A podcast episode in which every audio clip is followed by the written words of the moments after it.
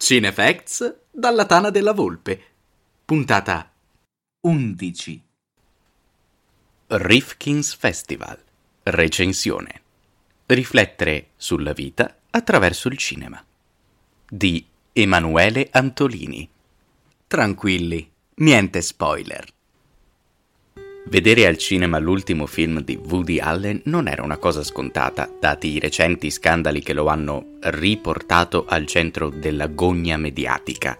Accuse che non possono essere tralasciate parlando di Rifkin's Festival, perché le paure del regista di aver firmato, forse, l'ultimo lungometraggio della sua gloriosa carriera si manifestano continuamente.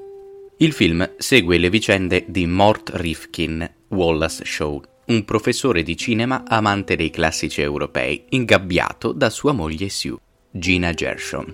A detta stampa del giovane regista Philippe, di cui è innamorata, a presenziare al Festival del Cinema di San Sebastian. L'ipocondria di Mort lo porterà a farsi visitare dalla dottoressa Joe, Elena Anaya, anche lei al limite della relazione con il proprio compagno. C'è da dire subito una cosa. L'interesse per lo sviluppo della trama di Rifkin's Festival è il minimo, perché se si ha un attimo di familiarità con la filmografia del regista newyorkese, si può capire benissimo quale sarà l'evoluzione dei personaggi e dei rapporti fra di loro.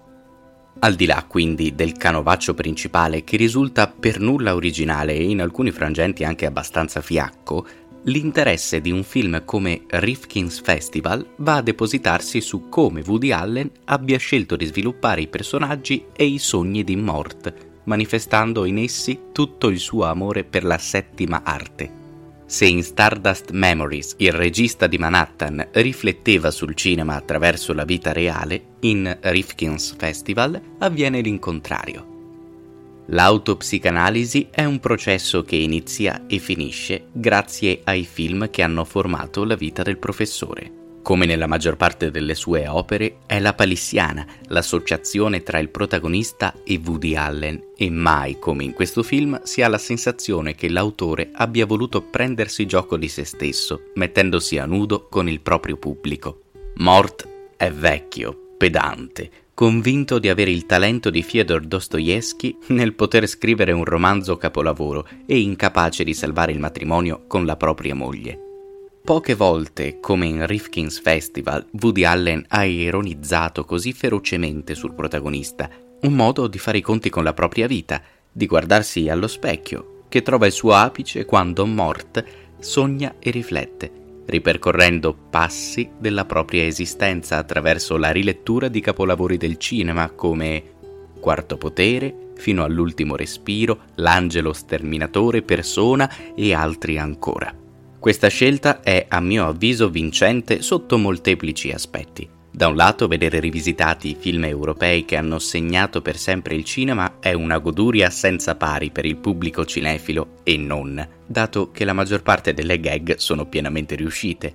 Dall'altro, permette al direttore della fotografia Vittorio Storaro di poter passare dai colori caldi di San Sebastian al bianco candido di otto e mezzo, immancabile, fino alle ombre oscure di persona. Un omaggio sentito da parte di Woody Allen, pregno di passione per il cinema, ma che ci porta a un messaggio forse inaspettato. I film possono aiutare, in questo caso, a riflettere, ma non saranno mai al livello della vita reale. Sebbene quindi l'interesse, anche da parte di chi guarda, per il classico regista impegnato che sogna di fare un film per mettere d'accordo israeliani e palestinesi sia il minimo, bisogna imparare ad assecondarlo per poter essere in grado di vivere realmente senza fuggire nei meandri della sala cinematografica.